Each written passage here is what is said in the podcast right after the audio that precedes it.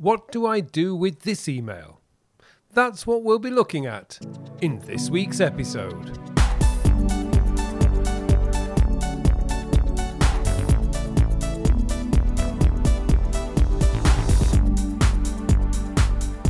Hello and welcome to episode 235 of the Working With podcast, a podcast to answer all your questions about productivity, time management, self development, and goal planning.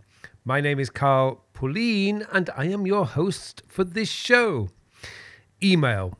Possibly the most revolutionary new form of communication in the business world over the last 30 years. It's transformed the way businesses communicate with each other and speeded up aspects of our work that in the past took days, if not weeks, to do before its advent. However, as with all great new things, it can be abused, and email has likely been one of the most abused innovations. Now, things that could have waited until the next meeting are often quickly written down in an email and sent to the other side of the world with an expectation of an almost instant reply.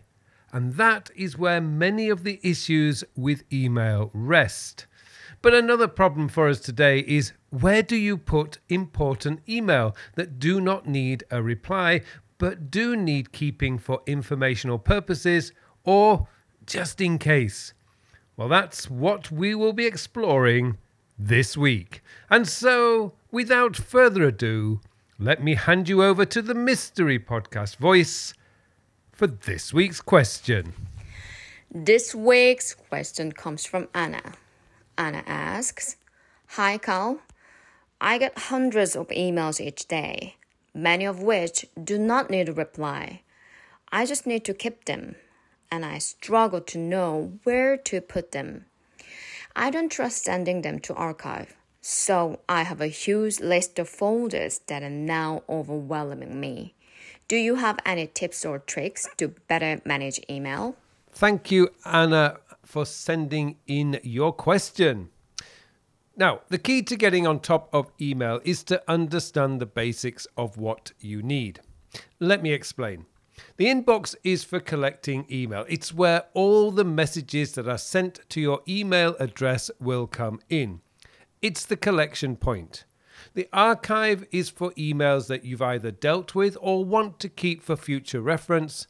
And then there's the trash for emails you no longer need to keep.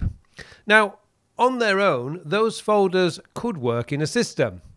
But I feel there's one folder that bridges the gap between the inbox and the archive. And that is a folder for emails you need to take action on. Now, I call this folder the Action This Day folder. Any email that requires action from me will go into that folder. That could be emails I need to reply to, emails I want to read, such as newsletters or reference emails with information I want to transfer to a project note. Now, over the years, I've seen some pretty elaborate structures in email with long lists of project folders or folders for bosses and colleagues' emails. These are still the most common ways for people to organize their email. It can work up to a point. It stops working once the folder list becomes so long it takes forever to find a folder to save a mail message. And there lies the secret to better managing email speed. As with most things related to productivity, the less time you spend organizing your tools and stuff, the more time you can spend doing the work. All these folders you've created, Anna, work if the volume of email you receive is low, say less than 20 to 30 emails a day. When you receive over 100 emails a day, this system is going to break. It will slow you down. So you spend far too much time organizing it instead of dealing with it, which you probably won't do, so you will let it accumulate in your inbox. A question I would ask you is why do you not trust the archive? The archive is a great place to store your non actionable reference mail because it is searchable via the sender's name, keyword, topic, or date range. As long as you know at least one of those search terms, you will find anything in seconds. Now, if there is a fear you will lose it in archive, always remember if you receive an email, there will be a copy of it somewhere. If you replied with an acknowledgement mail, a thank you for sending that mail, then you also have a copy of it in your sent folder. There's nothing wrong in asking someone to resend an email they sent you. I am sure people would prefer that to someone simply ignoring their mail. Search within email has come a long way in the last five years. All top email services have excellent search. Gmail, Outlook, and Apple Mail are fast and, how, and have multiple ways to find a mail. There are thousands of articles and videos online, online explaining how to get the most out of search on these services. This is where you, we can develop our skill and learn to search our email effectively. Just type a search query in Google for how to search Gmail or Outlook or Apple Mail, etc. Then set aside an hour or two for study. It will take a little while to become competent at search, but once you learn the basics and apply what you learn, your confidence in your archive will grow, and pretty soon you will be able to let go of all those folders. Now, what about managing your mail? What do you do with it? Well, there are a number of different types of email. The easiest to deal with are all those newsletters you receive that you don't read. Often these are newsletters from industry bodies you feel compelled to read because they're about your industry. Now, if you read them, great. When they are when they arrive, put them in your action this folder for reading later in the day. If you don't read them, unsubscribe from them. Here's an interesting thing. There will always be someone who does read them, and if there is anything interesting, they will tell you. You can always ask them to forward them the email. Alternatively, you can resubscribe at any time. The problem I've seen is people who subscribe to these newsletters and never read them. They place them in a dedicated folder, and pretty soon they have thousands of unread newsletters. Seriously, if you are never going to read them, let them go.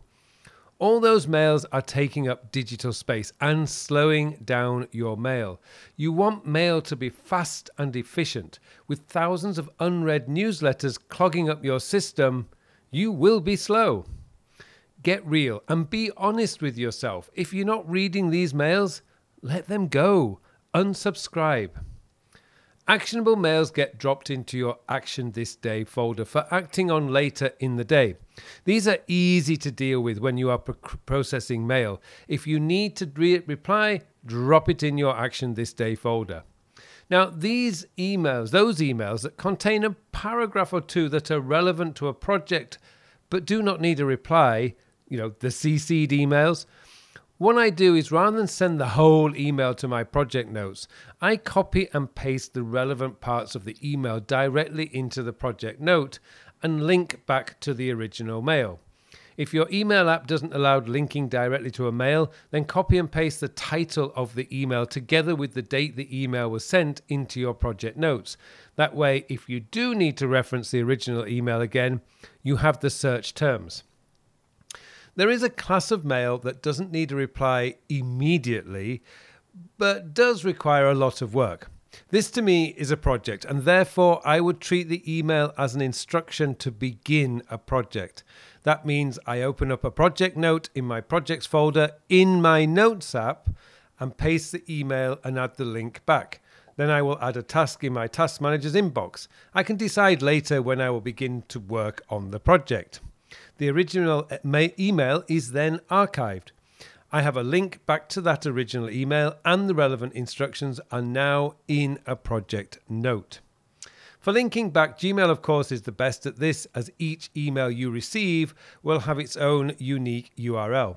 Apple Mail allows you to drag and drop emails into notes that generates an in system link back. And with Outlook, as long as you're using OneNote as your notes app, any email sent to OneNote will also have a track back link. And that's a good point. I know there are a lot of great notes apps around, but we're only making things harder for your, ourselves if if you're using Outlook Mail and a third party notes app that doesn't allow you to link back to an email.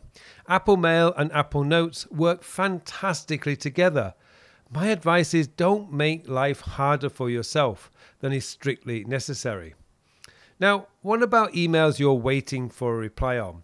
This one is interesting because, in many ways, if you don't trust the person you sent the email to reply to you, then there's an issue with trust, not an issue with email. It's easier to blame mail, a lot harder to blame your own lack of trust. However, there are some emails you may need to keep as you wait for a response, one of which would be online orders. You may you keep the order confirmation email in a waiting for folder just in case there is a problem with the order. However, emails I send to a colleague or client, I would add a note in the relevant project to tell me when I sent an email. The problem with waiting for folders is they don't automatically clean themselves out. What I mean is, when you get what you are, what you asked for, we forget to remove the sent email from our waiting for folder. Pretty soon, that folder fills up with things you are still waiting for and stuff you received a reply to weeks ago.